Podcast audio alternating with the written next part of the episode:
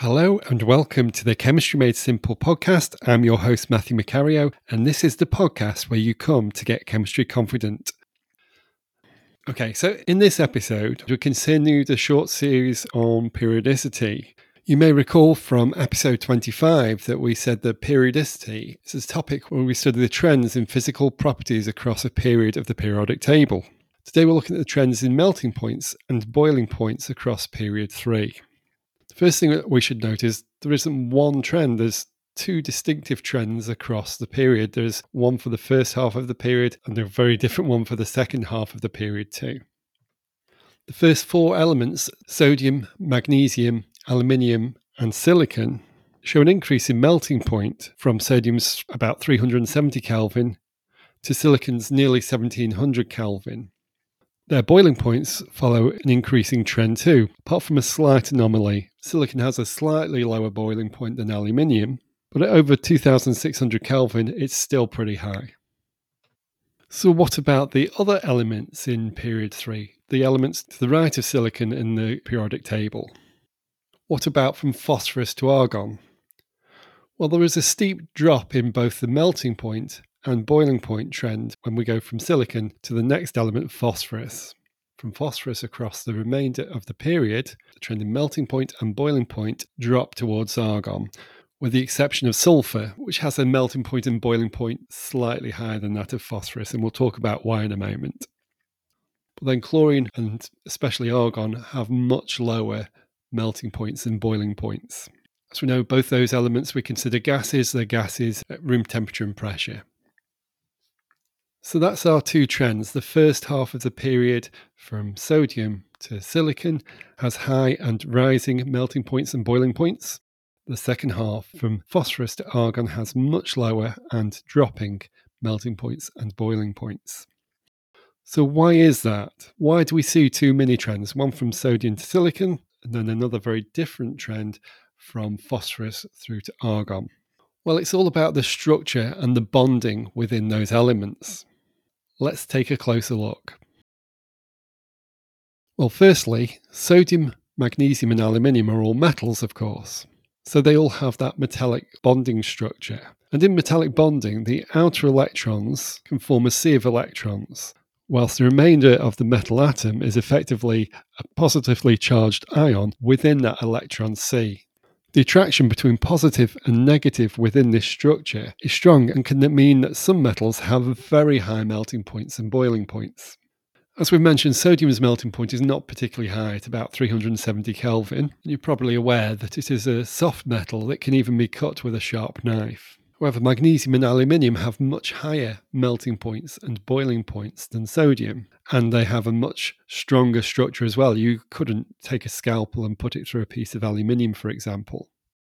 So, why is there such a difference? Well, sodium atoms have only one electron in their outer shell, so there's only one electron per atom that can go into that sea of electrons. And also, that means that the sodium ion that is left within the electron sea has a plus one charge. Magnesium, however, has two electrons in its outer shell, in that third shell. So it has two electrons per atom that are able to go into the, the metal's electron sea. And those magnesium ions within that sea have a plus two charge. For aluminium, of course, it's three electrons, and the aluminium ion in the sea has a plus three charge. And of course, electrons have a negative charge. Those positive ions within the, the metal sea have a positive charge. There's going to be quite a strong attraction between those. And that attraction is obviously going to be greater for magnesium and for aluminium than it is for sodium because the sodium ions only have a plus one and there's less electrons in that sea because only one electron per atom is available to go into that electron sea. Magnesium and aluminium have twice and three times that charge, so much stronger attraction. Hence, it takes a lot more energy to break down that structure, and that means much higher melting point and boiling point. So, how about silicon, the next element across the period? Silicon is not metallic, but has the highest melting point within the period. And that's because silicon has a macromolecular structure, which also sometimes referred to as the giant covalent structure.